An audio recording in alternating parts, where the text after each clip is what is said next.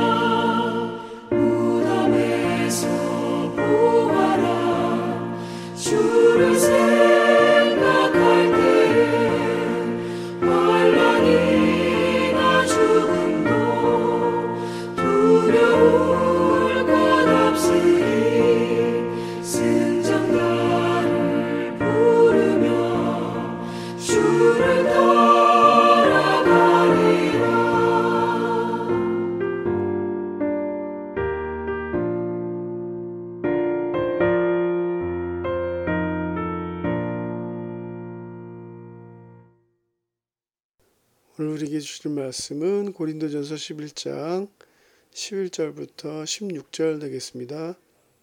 그러나 주 안에는 남자 없이 여자만 있지 않고 여자 없이 남자만 있지 아니하니라. 이는 여자가 남자에게서 난 것 같이 남자도 여자로 말미암아 났음이라. 그리고 모든 것은 하나님에게서 났느니라. 너희는 스스로 판단하라. 여자가 머리를 가리지 않고 하나님께 기도하는 것이 마땅하냐?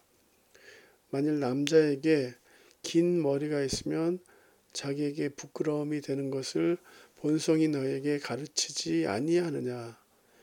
만일 여자가 긴 머리가 있으면 자기에게 영광이 되나니 긴 머리는 가리는 것을 대신하여 주셨기 때문이니라.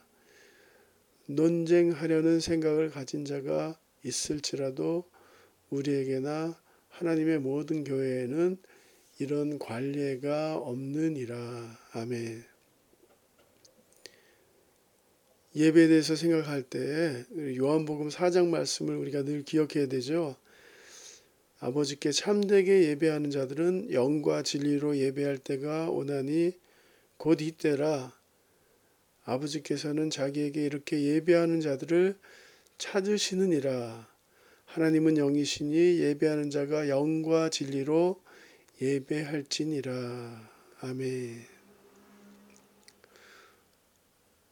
우리 교회 포 예배 시간에는 찬양 시간에 서서 찬양을 하는 그런 거룩한 좋은 습관이 있습니다. 포 예배가 시작될 때부터 늘 이렇게 서서 찬양을 했습니다. 약 15분 전 정도 서서 서서 찬양을 하니까요. 예배 4분의 1을 서서 하나님께 예배를 드리는 것이죠. 모든 브라질 교회가 이렇게 서서 찬양을 하고요. 하나님의 임재 안에서 서서 하나님께 예배를 드리는 이런 아름다운 거룩한 습관입니다. 예배란 단어는 예절의 예자에 절할 절을 써서 예의와 절 또는 예를 표해 절하다라는 뜻이 있습니다. 상대에게 절을 한다는 것은 존경, 감사, 경의를 표시한다. 그러므로 예배에서 서 있는 행위는 하나님을 공경하여 마음을 가다듬는 그런 의미를 가지고 있기 때문에 예배에서 더 많은 시간, 더 많은 시간 일어서, 일어서 있을 수 있다면 좋은 것이죠. 좋은 거예요. 한국 교회를 보면은 좀 안타까운 점이 하나 있다면요. 우리는 대부분 처음에 예배가 시작할 때 찬송 한 곡 일어서서 이렇게 대부분 한국 교회가요 찬양하고 나머지는 다 앉아서 예배를 드리는데요. 전 세계의 모든 개혁 교회가 예배를 드릴 때 찬송 또 말씀을 낭독할 때는 철저히 일어서서 하나님께 예배를 드리고 있는 것이 오늘 우리 현실입니다. 우리 한국교회 기독교 역사를 봐도 우리의 믿음의 선배들은 처음부터 끝까지 일어서서 예배를 기쁘게 감사함으로 드렸다라는 것을 기독교 역사에 기록되어 있습니다. 예배를 드릴 때 손을 들고 찬양하는 것, 일어서서 하나님을 예배하는 것, 깔끔한 옷을 입고 오는 것, 새 옷, 또 새 돈으로 하나님께 헌금하는 것, 이 모든 것이 참 중요하고 아름다운 그런 습관들이죠. 오늘 바울 사도는 고린도 교회가 공적인 예배를 드릴 때에 고려해야 될 세 가지 주제를 다루고 있습니다. 첫 번째가 여성들의 복장, 성만찬, 그리고 성도, 성령의 은사의 사용에 대해서 기록하고 있습니다. 여성들의 복장에 대해서 오늘 또 내일은 성만찬에 대해서 우리가 잠깐 살펴보는데요. 예배 중에 남자는 머리에 무엇을 쓰면 안 되고 여자는 써야 한다. 바울이 말하죠.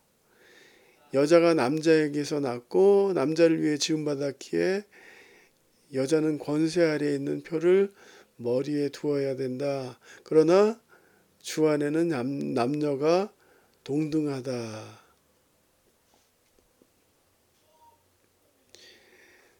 여기서 바울이 가르쳐 주는 핵심 메시지는요. 내 생각과 내 습관과 달라도 교회의 덕을 세우는 선택을 하라. 그것이 성숙이다라는 것입니다. 예배 시 여성들의 복장에 대해서 권면하고 있는데요. 바울은 고린도 교회가 모든 일에 바울 사도를 기억하고 바울이 전해진 전통을 잘 지키고 있다는 것을 먼저 칭찬합니다. 그리고 여성들의 복장에 대해서 가르쳐 주는데요. 우리가 꼭 기억해야 되는 것은요.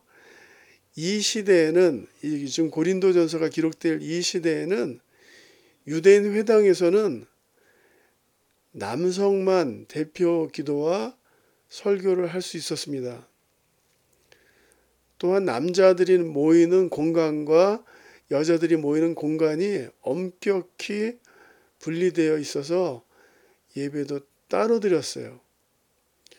유대교 전통에서 여성들은 토라를 배우는 것도 허락되지 않았습니다. 그러니까 이런 배경 속에서 고린도 전서가 기록된 것입니다. 이걸 꼭 기억하셔야 돼요.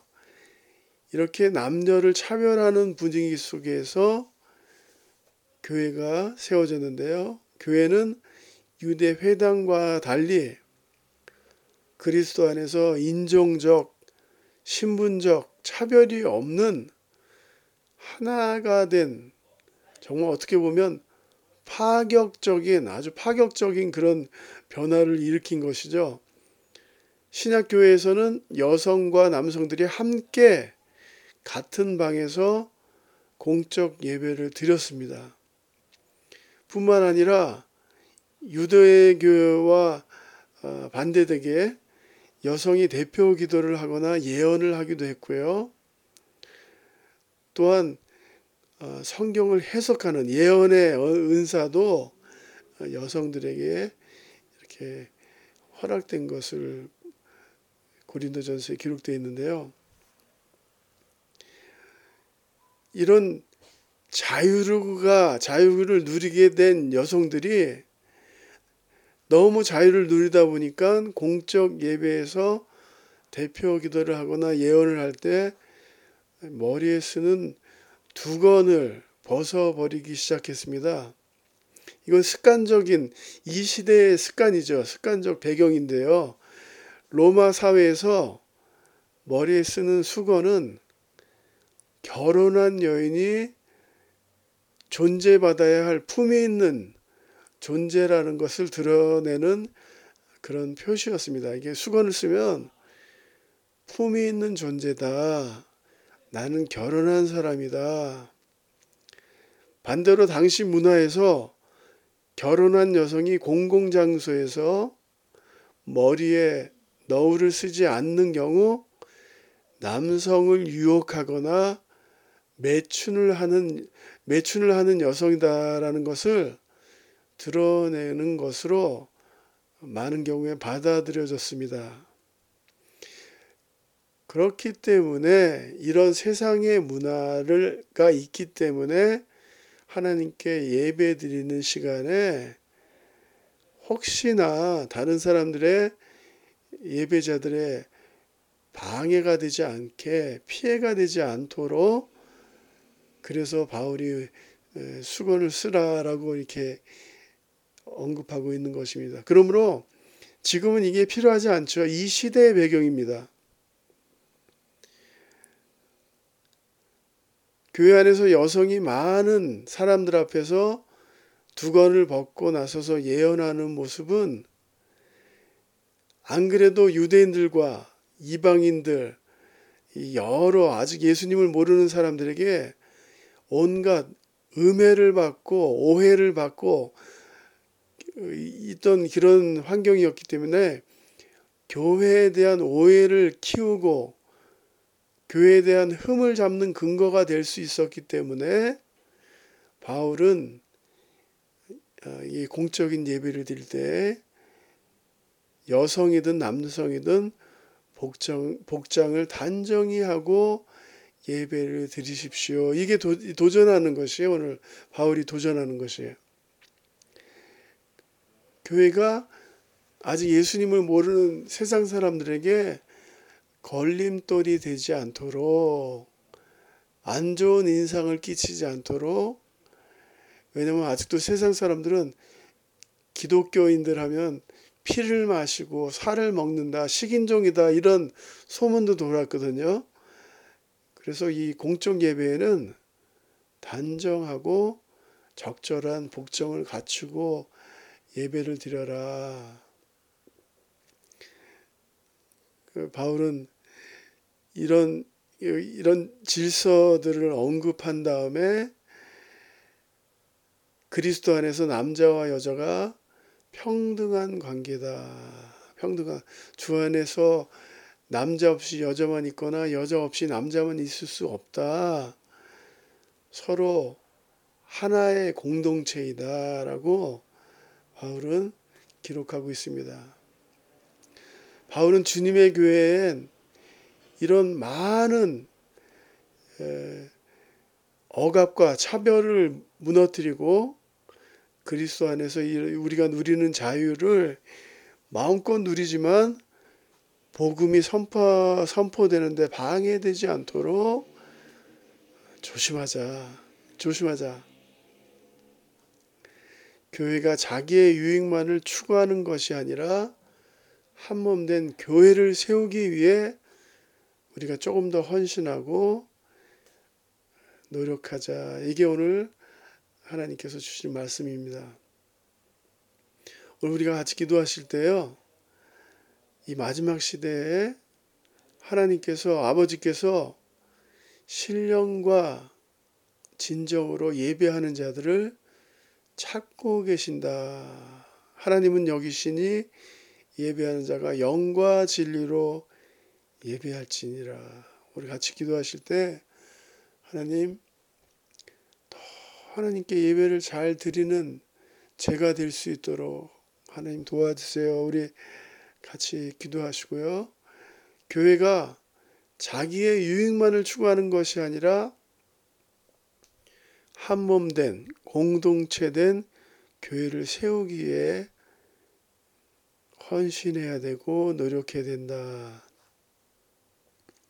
오늘도 우리 같이 기도하실 때 우리 모든 교회 오늘 예배를 위해서 같이 기도하십니다. 우리 아침 기도회, 포 예배, 한어 예배, 모든 예배 가운데 성령님의 기름 부으심이 가득하기를 위해서 기도해 주시고요.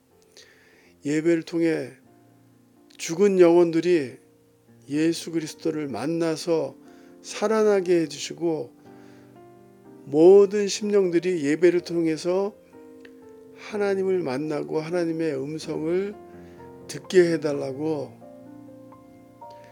예배의 주인 대신 주님만이 영광 받으시라고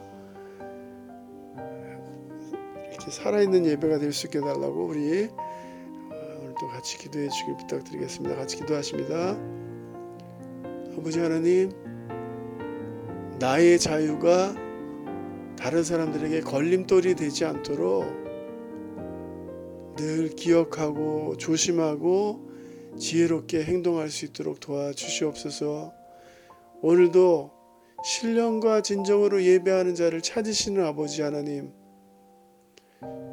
우리가 이 아침 기도에 어디서 어떻게 예배를 드리든지 하나님께서 기뻐 받으시는 예배를 드릴 수 있도록 주님 축복해 주실 줄 믿고 이 모든 말씀 예수님 이름으로 기도드렸사옵나이다. 아멘.